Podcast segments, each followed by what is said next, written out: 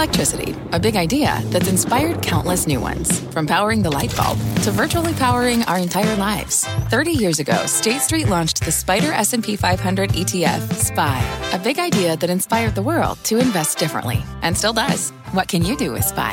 Before investing, consider the fund's investment objectives, risks, charges, and expenses. Visit ssga.com for a prospectus containing this and other information. Read it carefully before investing. SPY is subject to risks similar to those of stocks. All ETFs are subject to risk, including possible loss of principal. Alps Distributors Inc. Distributor. Homes.com knows that when it comes to home shopping, it's never just about the house or condo. It's about the home. And what makes a home is more than just the house or property. It's the location and neighborhood. If you have kids, it's also schools, nearby parks, and transportation options. That's why Homes.com goes above and beyond to bring home shoppers the in-depth information they need to find the right home.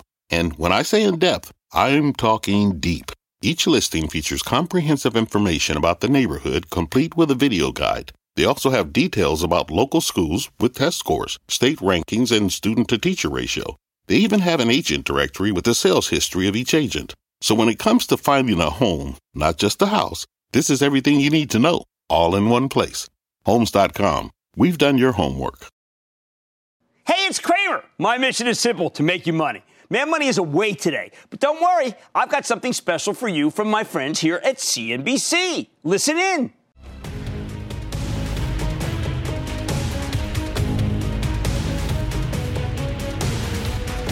A Friday rally on Wall Street. Good evening, Mad Money fans. I'm Courtney Reagan. There's no Jim tonight, but fear not. The next 60 minutes will be filled with stock picks and investing insight. We begin with today's big market rally that closed out a dizzying week. The Dow, that was the big winner, gaining 658 points. That's up more than 2%. The S&P 500 up 1.9%, and the Nasdaq up 201 points. So, what drove the action? Well, expectations the Fed may not be as aggressive as traders thought just yesterday. Hopes for signs of a bottom, Wall Street earnings, and a bounce back in tech and energy. Look at some of the moves that we've seen. Citi up 13%, Netflix up 8%, United Health up 5%. Bob Pisani is our man tracking the action as always. And what a day it was, Bob.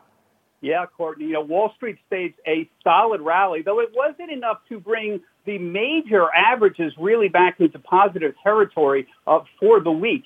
Better than expected June retail sales really helped drive the gains early on thanks to strong food sales, gasoline sales, even furniture sales were a little stronger than expected. Wall Street welcomed the continued signs that spending was still healthy despite obviously high inflation. Now that boosted consumer discretionary stocks today. So Bath and Body Works, for example, Foot Locker, even Signet Jewelers was strong, as well as automakers like Ford and General Motors. They also gained steam, about 4% up on the day. Travel and leisure names also saw some relief. Casino names like Wynn and MGM, along with the airline stocks and the cruise stocks after a rather tough week for that sector. Now, financials were strong as well, thanks to strong bank earnings from Citigroup and Wells Fargo. But this comes right after many of those big names sank to 52-week lows just a day ago. Despite the gains today, the average bank stock was down this week.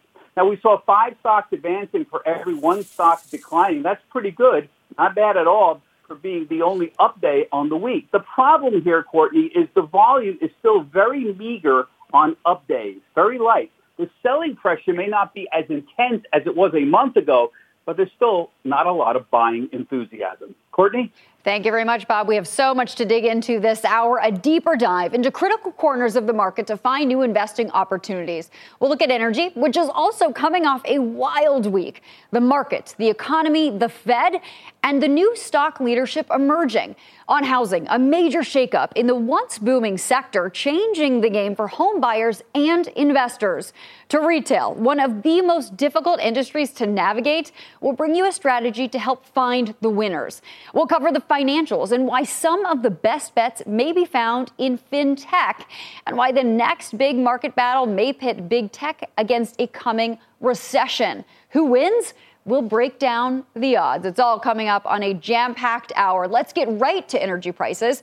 The biggest contributor to inflation, up more than 40, 40% from a year ago, according to the latest CPI report. Gas prices up nearly 60%. You probably feel it every time you fill up, but this week, some welcome relief, at least momentarily. Crude breaking back below $100 a barrel. We have three reports tonight on the state of energy. Brian Sullivan on the price action, Kayla Tausche on the president's trip to Saudi Arabia, and Pippa Stevens on the push for alternative sources. We begin with Brian on this wild week in the energy patch. Hi, Brian. Hey, Courtney. Okay, I don't want to be the grim reaper up here again. I hope to have a little bit of good news for you. Oil and gas prices falling this week. Oil contracts down about 7%, but now 25% off their highs for the year. So some relief coming at the pump, hopefully more on the way. Right now, gasoline's national average is 457. That's not cheap, but it was 501 a month ago.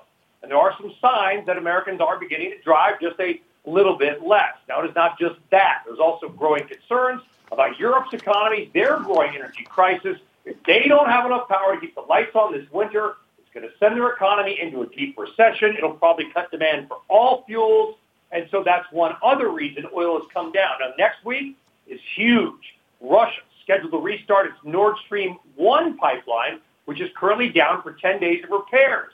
If they don't restart it Thursday night into Friday, wow, look out below. All right, Courtney, two quick keys to remember as oil futures prices fall. Number one, there is a growing difference between the paper market, the futures that we show you on TV, and the real market. OPEC is selling oil at 104 and change a barrel. That's above where you see the futures trading. Also, full Russia EU sanctions don't kick in until December 5th. Remember, as we've shown you, Russia selling about as much oil now as before the war and sanctions. So once those kick in, growing concern, we could see a big jump in prices if a few million barrels are taken totally off the market and demand doesn't fall. So maybe what I'm saying, Courtney, shorter Sullivan, enjoy it while you can. There is a lot to think through there, Brian. Thank you for sorting out those details and the changes to come in the Russian supply is very important. Well, President Biden is in Saudi Arabia, the world's biggest oil exporter. The pressure is on the commander in chief to bring down gas prices, but can he convince the Saudis to pump more oil? Kayla Tausche has more. Hi, Kayla. Hi, Courtney. President Biden met today with the Saudi royal family, including its leaders King Salman and Crown Prince Mohammed bin Salman, and discussed human rights and energy in that conversation. But the president said any impact on gas prices from this trip won't be felt for another couple of weeks. And National Security Advisor Jake Sullivan downplayed the possibility of any oil deliverables from the meetings in Jeddah. Now, Citi analyst Eric Lee tells me he believes Saudi Arabia and the United Arab Emirates have a combined excess capacity of 2 million more barrels per day they could put on the market. But the likely forum for any coordinated increase in output from the Gulf countries is in OPEC meeting. They're next convening on August 3rd. RBC's Helima Croft says the more important date to watch, though, is that one Brian was just mentioning. That comes this winter. There's going to be a real need to have additional barrels really going into Europe to backfill what's not going to be going in there from Russia come December 5. So he does actually need to have a conversation with the few remaining countries that have spare barrels, not simply just for additional supply, but they're going to have to backfill the Russian volumes in Europe come December.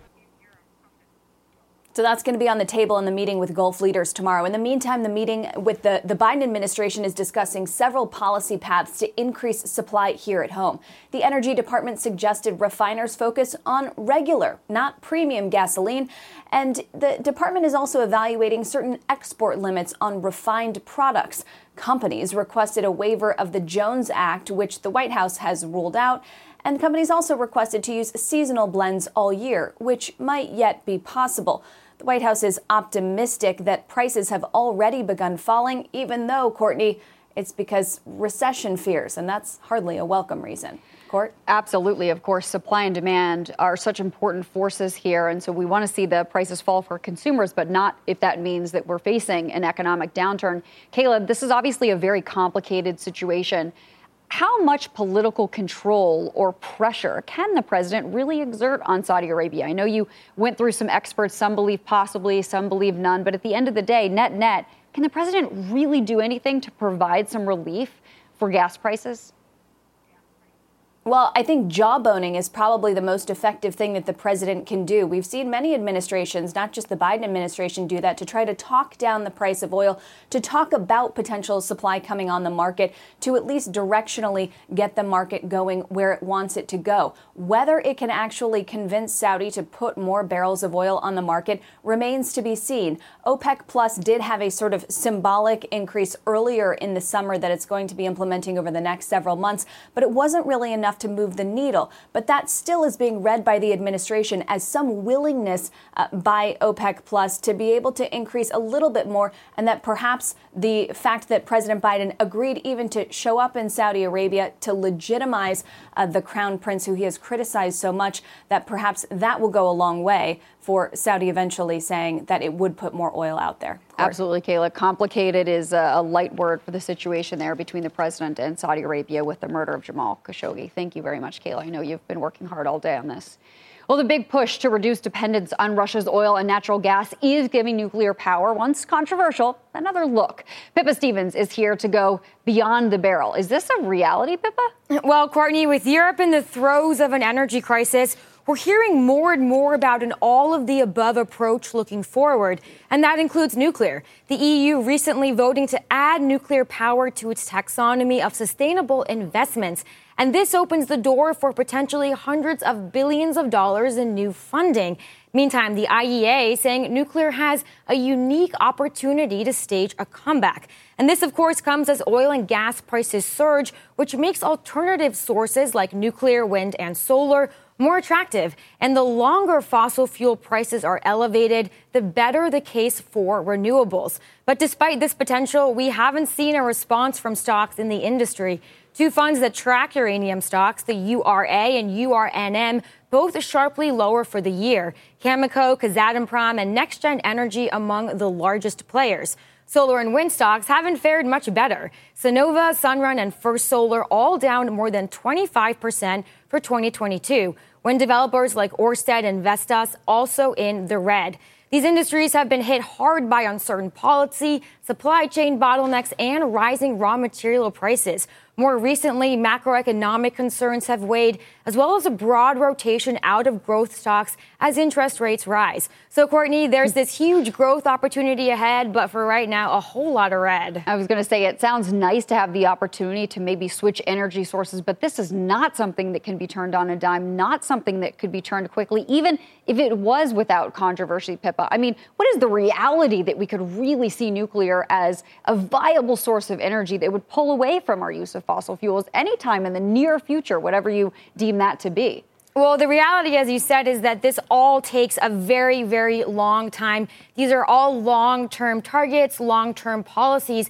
And right now, we're in the throes of this energy crisis. And so everyone is trying to figure out what do we do next and what does the future of our energy system look like. But really, you know, in the here and now, we need to make sure we have supplies. And so then it's balancing the short and long term um, right now as we try to secure supplies. Complicated picture. Thank you for following it for us, Pippa Stevens. Although prices at the pump have started to come down, they're still a lot higher than they were a year ago. One of the reasons, a shortage in refining capacity. Refining stocks like Marathon Petroleum, Valero, and Phillips 66 up double digits year to date. But over the past month, they've sold off pretty sharply. Those names are racing over a quarter of their value from 52 week highs in early June. So, which stocks might be buys, which stocks might be sells? Let's bring in Dan Pickering of Pickering Energy Partners. He is joining us here. You know, I, I understand, Dan, you're not a huge fan in general of the refiners. Can you tell us why not, what you see the risks are here as we're looking forward? Sure, Courtney. And I think the reality around the refiners is I just see better value in some of the other energy names. Refiners are earning a significant amount of money right now, throwing off a ton of cash. I think one of the risks is they're they're probably at peak margins in terms of gasoline margins in the near term here in the U.S. for sure. And then uh, I think uh, Kayla or, or Pippa mentioned the issue of potential export bans, which I think is a long shot, but it's a risk. And then I think finally you have this issue of the White House, which is bashing the refining sector essentially uh, every chance it gets. And so it always makes me a little bit nervous when we've got you know policy and political winds blowing around uh, stocks in the sector. So I think they're fine. I just think there are better names in, in the energy space in general. Okay, so let's dig into some of those. Uh, I understand that there are names that you do like in nuclear energy, although Pippa just ran us through a lot of the red that we're seeing there in that particular patch of the energy sector. What do you like and why? Yeah, I think that if you want diversified exposure there, you, the the uranium ETFs URA is a, is an interesting one. Um, in terms of company specifics, one of the small caps that we're intrigued by is uh, scale Power. Uh, SMR is the, the symbol there. Small modular reactors. Uh, these are these are smaller projects that can move faster. Faster does not mean fast. Uh, this company has one of the only designs approved by the U.S. Nuclear Regulatory Agency. Their first project, 2029. Mm. So definitely speculative in nature, long term. But if you want to play, you've got to find you know some of these direct plays, and, and so the ETFs or a name like NuScale is is interesting. Hmm. And then solar stocks, when we're thinking about alternative energy, it seemed like it was an area that was a very hot topic some time ago, but haven't heard much discussion lately. Although every time you see gas prices rise, everyone starts picking around at alternative energy. What do you see on the solar stock front, if there is any opportunity there?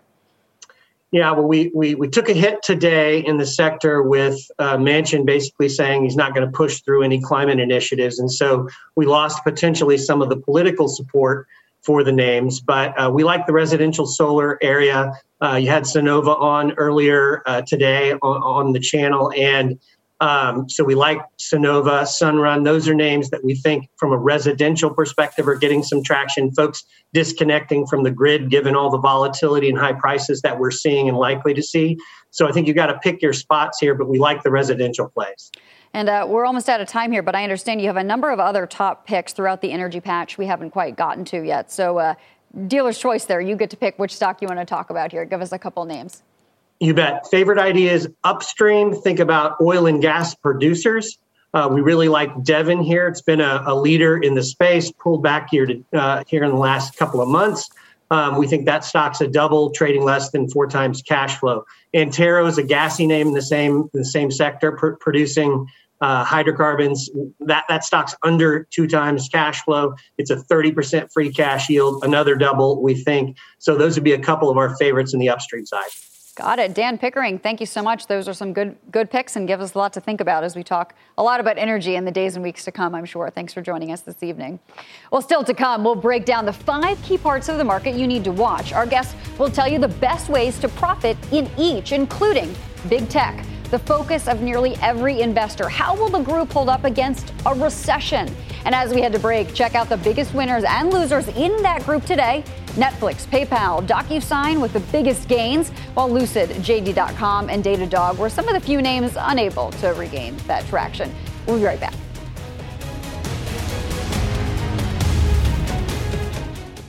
Fact running a business is not getting easier on your wallet. With higher expenses on materials, employees, distribution, and borrowing, everything costs more. Also, a fact smart businesses are reducing costs and headaches by graduating to NetSuite by Oracle. NetSuite is the number one cloud financial system, bringing accounting, financial management, inventory, and HR into one platform and one source of truth. With NetSuite, you reduce IT costs because NetSuite lives in the cloud with no hardware required, accessed from anywhere. You can cut the cost of maintaining multiple systems because you've got one unified business management suite. You improve efficiency by bringing all your major business processes into one platform, slashing manual tasks and errors. Over 37,000 companies have already made the move. See how you'll profit with NetSuite, and then you can think of all the ways you could be spending the money you save. Company retreat in Malibu, anyone? By popular demand, NetSuite is offering a one-of-a-kind flexible financing program for a few more weeks. Head to netsuite.com to start saving. When you're hiring, the best way to search for a candidate isn't to search at all. Don't search, match with Indeed. Indeed is your matching and hiring platform with over 350 million global monthly visitors, according to Indeed data, and a matching engine that helps you find quality candidates fast. Use Indeed for scheduling, screening, and messaging to connect with candidates faster. Plus, 93% of employers agree Indeed delivers the highest quality matches compared to other job sites, according to a recent Indeed survey. Leveraging over 140 million qualifications and preferences every day, Indeed's matching engine is constantly learning from your preferences. Join more than 3.5 million businesses worldwide that use Indeed. Listeners of this show will get a $75 sponsored job credit to get your jobs more visibility at Indeed.com slash Mad Money. Just go to Indeed.com slash Mad Money right now and support this show by saying you heard about Indeed on this podcast. Indeed.com slash Mad Money. Terms and conditions apply. Need to hire? You need Indeed. Welcome back to the CNBC special, Taking Stock. Let's look at the state of the economy. A 100 basis point rate hike. Once unthinkable, it's now the talk of Wall Street. A growing number of economists say that's what it will take to get inflation under control even if it means going into recession. But the odds of a supersized hike keep climbing. With us, one of the economists calling for 100 basis points, Wells Fargo Sarah House, also with us to discuss investing as the aggressive Fed potentially gets more aggressive. Keith Fitzgerald, he's principal at the Fitzgerald Group. Sarah, I'm going to start with you. Why do you think 100 basis points is still on the table when today it seemed as if perhaps some of the economists are thinking, nah, 75 still feels about right? Right. So our expectation of a 100 basis point hike came out of that super hot CPI print that we saw on Wednesday. I think since then we have seen some of the economic data suggest that the US economy is on potentially a slightly weaker footing. And then of course we also saw some Fed officials signal that 75 still is, is more or less okay in, in their book. But I think it's still on the table considering the fact that Fed officials have indicated that they want to get back to neutral and are and that the economy needs to get back to a restrictive stance of policy here soon. And so that 100 basis point hike would certainly move that policy rate towards neutral, potentially into restrictive territory in that expeditious fashion that Chair Powell and other Fed officials have been saying that policy needs to move to. Sarah, this just seems like a very atypical economic situation that we're in when we have employment still fairly strong, the consumer still fairly strong, even as inflation rages. Can you have a, a weakened economy because of monetary policy, but still have high inflation? Meaning, even if we do a 100 basis point hike, is it possible it still doesn't work? Well, I think we have to remember that monetary policy works with a lag. And I think that is one of the factors that Fed officials are beginning to grow cautious about and how we think that Fed policy hiking will slow over the remainder of, of this year. But first, they have to get back to restrictive territory.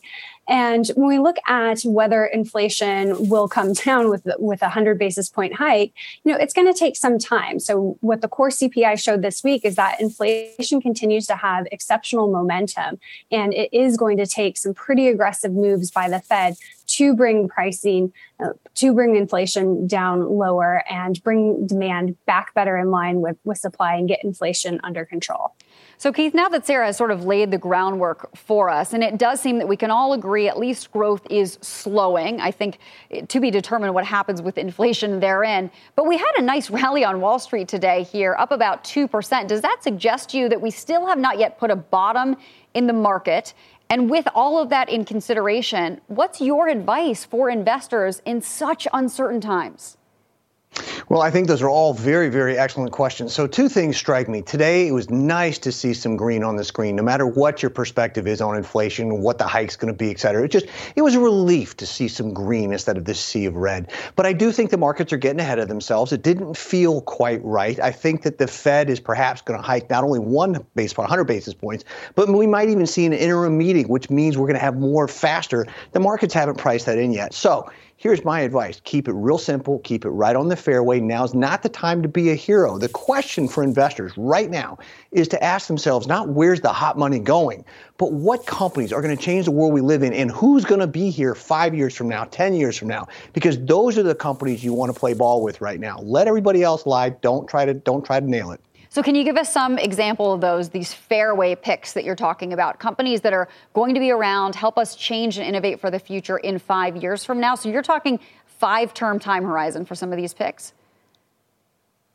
Yeah, I am because the odds of success are much higher. I mean, if you're talking about tomorrow, it's 50 50, but if you're three to five years out, it's 82.5% of a higher close. 10 years out, you're talking 92, 93%. So if you look around, everybody's changing the way they buy things, they're changing the way they go to the store, but nobody's giving up an Apple, nobody's giving up on Microsoft, nobody's giving up some of the Pfizer's or the Gilead's. Those are things, Costco, those are all names that you've just simply got to have in your portfolio. They tend to be lower beta dividend producers most of the time uh, if you're doing your job right. And those are the companies that are going to be here. They're not likely to fail. And you can't say that about everything else. The mistake is that people are tending to lump them all in one basket. And that's simply not true. Well, that's why you got to watch CNBC. You can't lump it all together. You got to do your homework. Exactly. Thank you for helping us do that, Keith Fitzgerald and Sarah House. Well, coming up, the red hot housing market showing signs of slowing. Mortgage demand is down. Expensive homes are being listed for longer. The housing trade been hard to navigate, but there are a few names that might be about to turn. As we head to break inflation hitting nearly every aspect of the home, especially those materials. Check out some of the building product makers over the past three months. We'll be right back.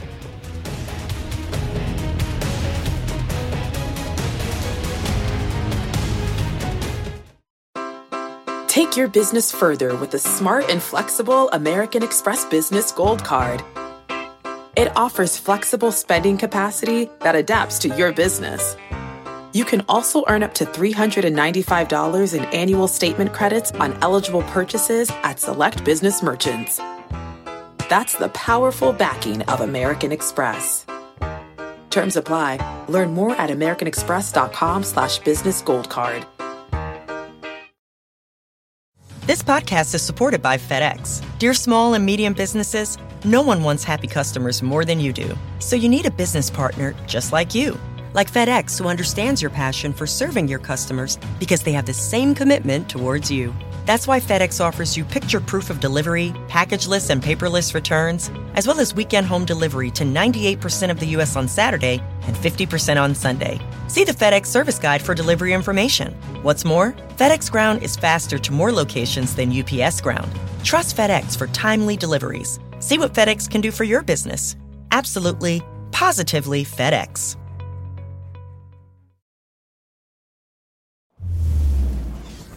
Welcome back to the CNBC special, Taking Stock. A look now at the state of housing. Home prices hit a record during the pandemic. The median price of a home sold in May was over $407,000. That's up 15% year over year.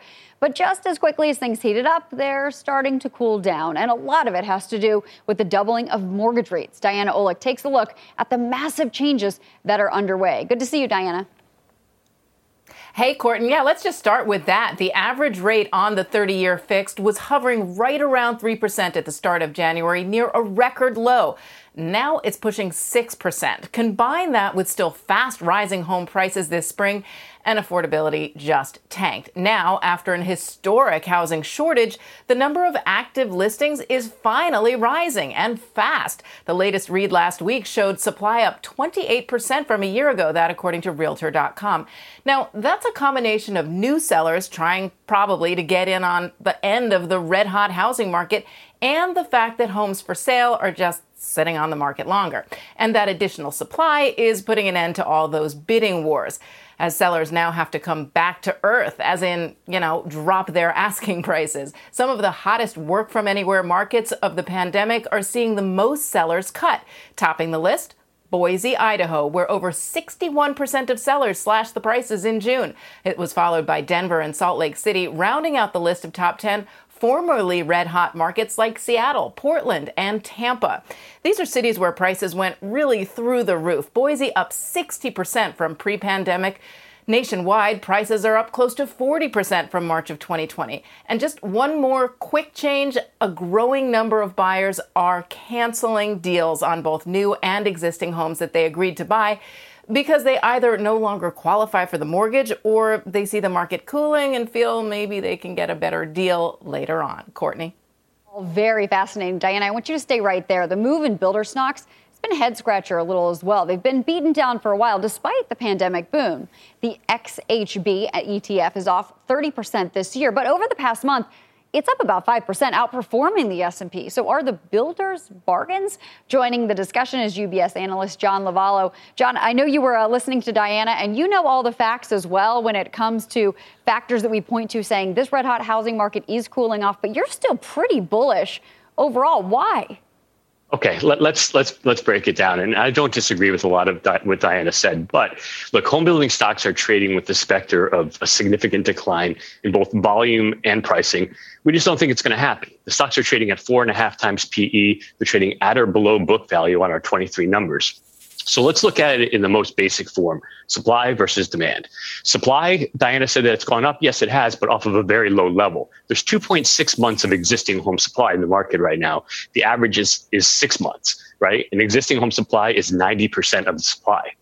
The supply that's out there is at higher price points. It's 44 years old. It's really not suitable for the first time buyer. So that's the supply side. Let's look at demand. Demand is absolutely moderating, no question about it, but it's not dead. Mortgage rates have gone up about 230 basis points year to date, about 70 basis points in June alone. But listen to this Google searches, Google searches for June for new home sales were up 14% versus the average of the prior eight Junes. That's pretty significant in a market where June uh, mortgage rates went up by 70 basis points. Here's a couple other interesting tidbits we have a, a, housing intention survey for the second quarter, so it captures June where we had that big rate, rate move. 36% of respondents said that they intend to buy a home within the next 12 months. That's that is the third highest in, in on record. Hmm. Another thing, 42% of, of, of respondents said that owning a home is a great investment. That has never been surpassed in history. Finally, 47% said that they expect the value of their home to be higher in 12 months. Um, that's only been surpassed twice. So the supply dynamic, uh, demand dynamics are not quite as draconian as, as, as you might think. Very interesting points. I love when we can all look at data but actually see different things than the number. That sort of makes this interesting. Diana, I want to yeah. move back to you for a minute because, of course, you speak to a lot of the home builder CEOs and the executives. And what I've been finding in retail, which is the, the sector that I cover, is that while consumers are not yet showing their hand weakening, there's a lot of fear that they might. Is that what you're hearing from right. the home building CEOs?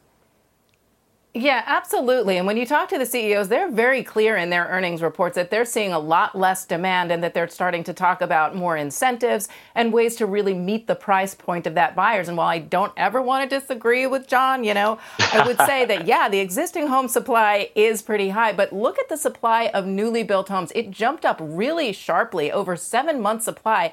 Now, uh, just for everyone out there, a balanced market is generally 4 to 6 months supply. That's between buyer and seller. So if you're way above of that on the builders, it says to me, people aren't buying your homes. Hmm. And while people may still think housing is a great investment, which it definitely is over the long term, if you look at the latest consumer sentiment numbers from Fannie Mae, which we just reported this week, it was a very low number of people who think it's a good time to buy a home right now. Now, that may change in six months if prices start to pull back, if interest rates kind of settle off, if the economy improves mm-hmm. or, or some good thing comes in that makes them feel better about it. But right now, people are not feeling great about buying a house, and especially, it seems, buying new construction.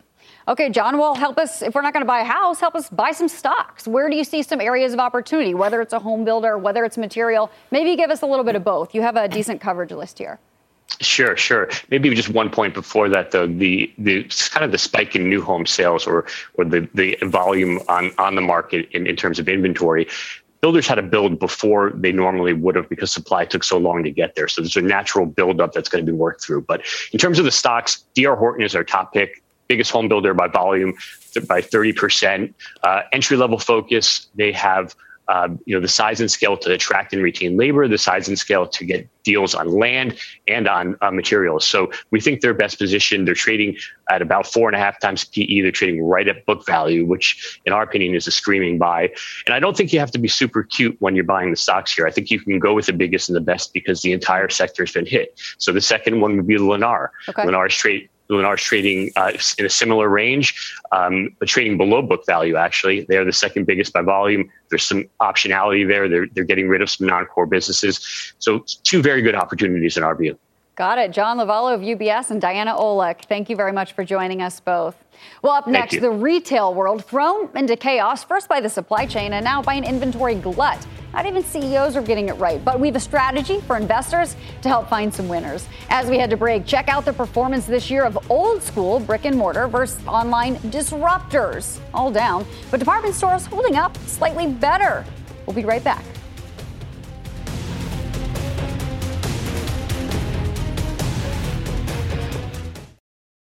Welcome back to the CNBC special Taking Stock. Here's another look at today's closing numbers. The Dow up 659 points, the S&P 500 gaining 73 and the Nasdaq up 201. The S&P 500 Bank Index posting its largest daily gain since January of 2021, though it's still down 32% from its 2022 high. And despite today's rally, the major indexes are still down for the week. The Nasdaq, the biggest laggard, down 1.5%. Now, to the state of retail. If you thought the 2022 carnage in the market was bad, look at some of these names. Wayfair down 73% this year, Etsy down 62%, American Eagle cut in half, the consumer fickle, the supply chain a mess. Not even seasoned CEOs could get it right.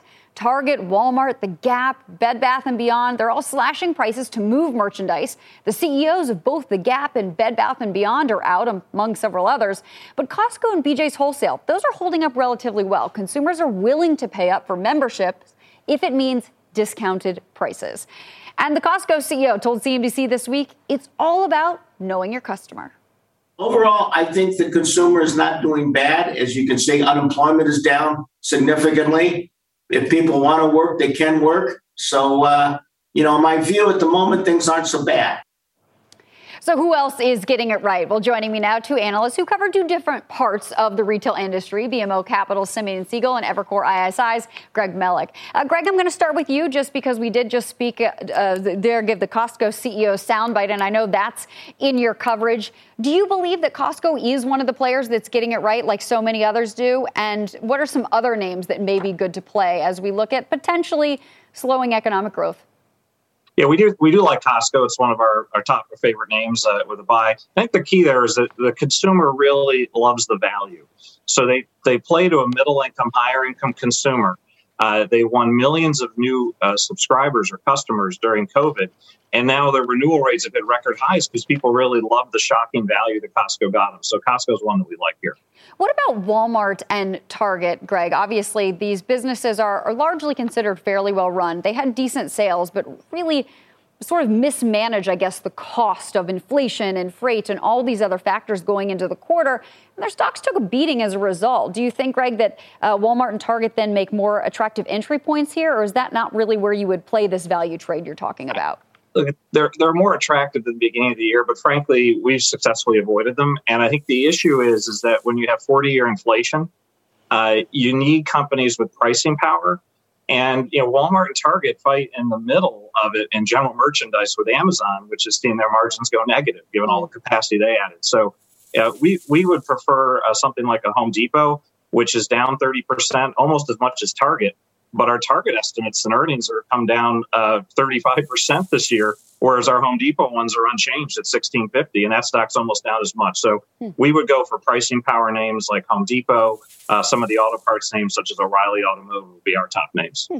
And so, I mean, your coverage list, of course, looks a little bit different. You have a number of the specialty players, and a specialty in a number of different areas. So this makes it potentially even harder for you. But what names look attractive? I know Gap is one of your coverage names. I believe you have it as a hold, even though, my gosh, there's been a lot of turmoil, including the CEO just uh, recently out this week.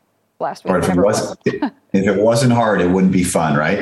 Um, I, I think to Greg's point, at the end of the day, there's the numbers and then there's the multiples the stocks are showing a drastically worse case, and to the point your prior guest had made, than the numbers have shown. Multiples have contracted. So I think for someone who needs to call the bottom, it's a very difficult environment. For someone who's looking for an opportunity to pick up some stocks that have effectively come down with the rest of the market, it's interesting. And so that's this story of what we're looking for are companies that are better off financially than they were pre-pandemic you and I have talked about an Under Armour, a Bath and Body Works, like these companies that went from Under Armour was a cash burner, it's now cash generating. It was effectively not making money. Now it's a high single digit margin. So there are companies that took advantage of the last few years and they recalibrated, refashioned, they fixed their businesses. their multiples right now don't reflect it. So that's how we're looking at it. And I think to your point, there just happens to be a lot of management turnover as well. And that's, uh, I was looking for the common denominator today. There really isn't one. I think all of these companies watched this amazing benefit last year and now they're all feeling some pressure. Right. And the question is, who's pulling the ripcord? I think it's interesting that Under Armour is a pick of yours, and when that is one of the other uh, companies without a permanent CEO right now. Before we let you go, Simeon, because you do have such a wide coverage and covering a bunch of different specialty subsectors, can you give us a couple names that we might be looking at to play, even if we are still faced with record high inflation in the months and potentially year or so to go? Yeah, so so the two that I just mentioned, the Under Armour and Bath and Body Works, are the go to sleep for a year, and they're going to be a lot higher. The other side of the equation to what you're getting at now would be, let's say, a TJX that still has it's it's maybe my version of a Costco, where you have companies where people will trade down, but also the brands will gravitate towards them. So an environment where things get tougher, people go to TJ. And of course, TJ, we uh, talk about a lot as a potential beneficiary of some of these over inventory positions a number of the other players are faced with right now. Well, Simeon and Greg, thank you for joining us this evening. Good Thank you, Courtney. Well, banks kicking off earnings season, setting the tone for the rest of the market, especially fintech. But before that, check out the credit card stocks. Consumer spending and retail sales holding up for now, but how much longer? We'll be right back. We'll talk about it.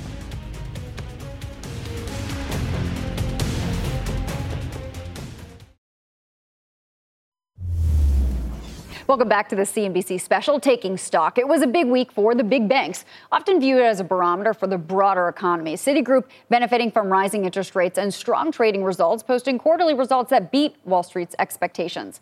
Wells Fargo profit declining 48% from a year ago as the bank set aside funds for bad loans and was stung by declines in its equity holdings. And JP Morgan's results signaling a more cautious economic outlook. CEO Jamie Dimon warning that the economy could take a hit from surging inflation and dwindling consumer confidence, quote, sometime down the road.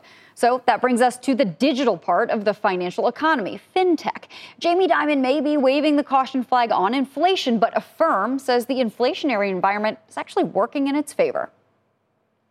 Our growth that's been going really, really well is probably not indicative of consumer shopping. I think as the inflation, we just heard a uh, another concerning report goes up, the demand for buy now pay later actually increases because your pricing, your, your ability to to buy goes down as prices go up and your salary isn't keeping up. Affirm is there to help you manage your cash flow more more intelligently over over weeks and months. So the demand for BNPL itself is actually increasing among consumers.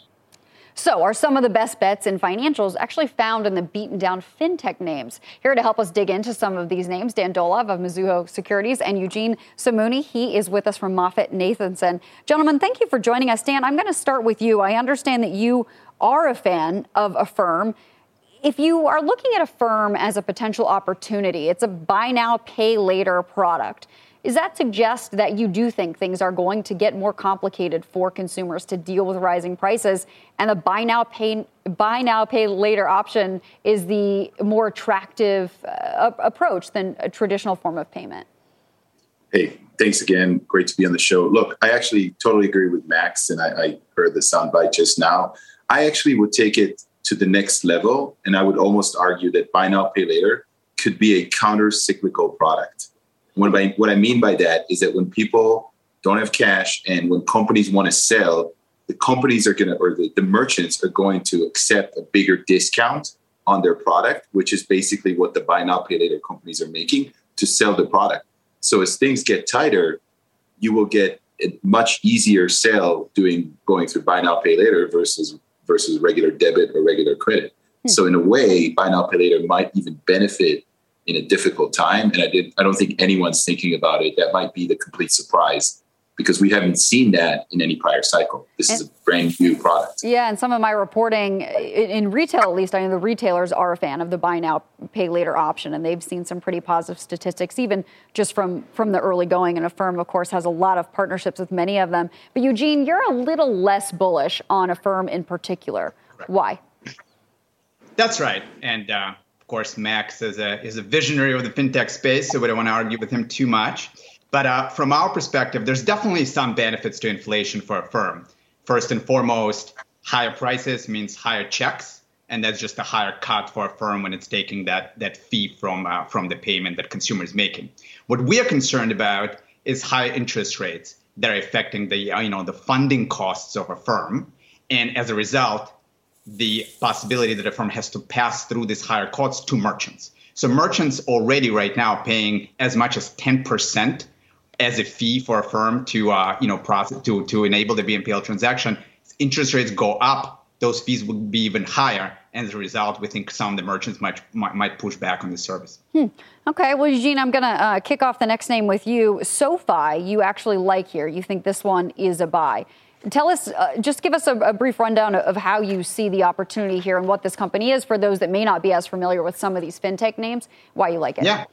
Yeah, absolutely. So SoFi is a very interesting company. It's best known as a student lender. That's how it started.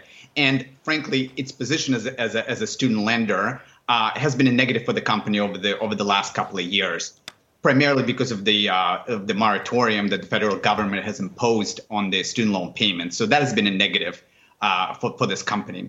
What some people don't realize, however, is that that piece is now only about 20% of the company's franchise. The other 80% is quite a diversified, you know, digital banking, digital financial services operation that has a lot of interesting pieces. It has a sort of consumer focused digital bank that they're just starting to build. It has other loans, personal loans, mortgages that are doing much better than, than student loans right now. And it also right. has a kind of what they call the AWS of consumer finance. It's a hmm. B2B service in which they help other other fintechs, uh, right. other fintechs do what they do. Uh, Dan, I want to give you the opportunity to have the last word and give us one other pick in your coverage, a name that you like in fintech where you see opportunities quick one, just just to correct, I think that the 10% comment, I just want to say that it, it is a case for a lot of the products, but most likely the merchant discount rate on Affirm, and I have to basically make the correction here, is uh, probably in the like the low the mid single digits. So okay. like the 10%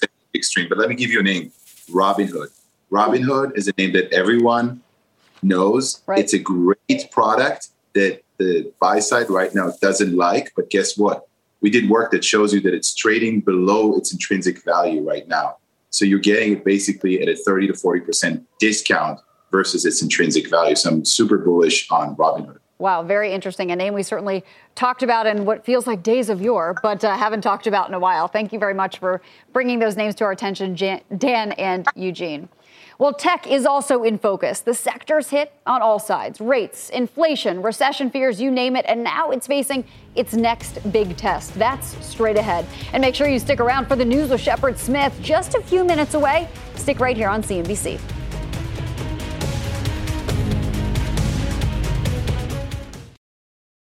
Welcome back to the CNBC special. We are taking stock of big tech, widely owned names like Apple, Microsoft, Meta, and Alphabet, they're now being really hit with an avalanche of price target cuts. So if the economy does slow substantially, who will win out, big tech or a recession? Steve Kovach is here. One of our earlier guests sort of had a long term timeline. He looked at five years out and said, let's look at the companies that are changing the game, that are going to be with us for some time. Netflix really changed the game for so right. many of us, the way we live, what we expect about how we can watch entertainment at our fingertips. Business has really been in a bit of trouble lately. What's going on there? Yeah, and, and behind these price targets, Courtney, are these concerns that they're not going to be able to get subscribers fast enough. There's concerns that, again, they're going to lose subscribers here in the US and Canada, and they're going to have trouble getting this ad supported system off the ground in enough time to really, you know, make up those losses in subscribers that they've been having. And then longer term, it's going to take a while for them to crack down on password sharing, take, which we all are dreading when that day totally. happens, right? Crack down on password sharing, and then this gaming initiative. So those uh, analysts are seeing as like one to two year plays, but over the next 12 months, not looking so good for Netflix, hence these price target cuts. And so it doesn't necessarily have anything to do with recession, really. It just has to do with saturation. Exactly. Got it. Especially here in the United States, especially with con- competition, our own Peacock and Disney Plus mm. and Hulu, you name it, everyone has a streaming service now, and Netflix is feeling it. Right. So obviously, Apple products are things that many of us feel we can't live without, but they're very, very expensive. If a recession does come down pretty heavy handed, what does that mean for upgrade cycles for iPhones and the new Mac that just yes. came out? I mean, is Apple really in trouble here? Can it fight against a recession? Well, Apple's not going to go anywhere. Let's just be clear about that. They're not going to go out of business anytime soon. But yes, it's Apple versus the recession. I was talking about this yesterday. Can they be this unique company that stands out and can uh, have enough demand for their products, at, even in the middle of a recession. Some data out today or out earlier this week was saying Actually, yeah, maybe. Demand is actually really high in China because Apple's main competitor there, Huawei, stopped making phones. So hmm. now, where do they go if they want to spend a lot of money on a phone? They go to Apple. And then here in the United States, huge market, and it's it's still pretty healthy. So the wealthy consumer seems to be handling this inflationary situation we're in, and there's optimism around Apple for that. Not so much when it comes to the App Store, though. That's the behind the price targets. Ah, that's very yeah. interesting. Well, that's funny with the the China notion. That's almost like a winner by default. Exactly. really, you know, I mean, maybe it crushed the competition. There's no other choice, right? So Indeed. go go there. Well, Steve Kovach, thank you so much for joining thank us you. here tonight to talk about big tech. You know that's not going to be the end of that discussion with all those widely held. Thank you so much for watching this special hour of Taking Stock. The news with Shepard Smith starts right now.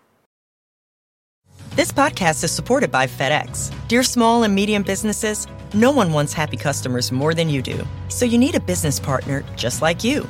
Like FedEx, who understands your passion for serving your customers because they have the same commitment towards you. That's why FedEx offers you picture proof of delivery, packageless and paperless returns, as well as weekend home delivery to 98% of the U.S. on Saturday and 50% on Sunday. See the FedEx service guide for delivery information. What's more, FedEx Ground is faster to more locations than UPS Ground. Trust FedEx for timely deliveries. See what FedEx can do for your business. Absolutely, positively FedEx.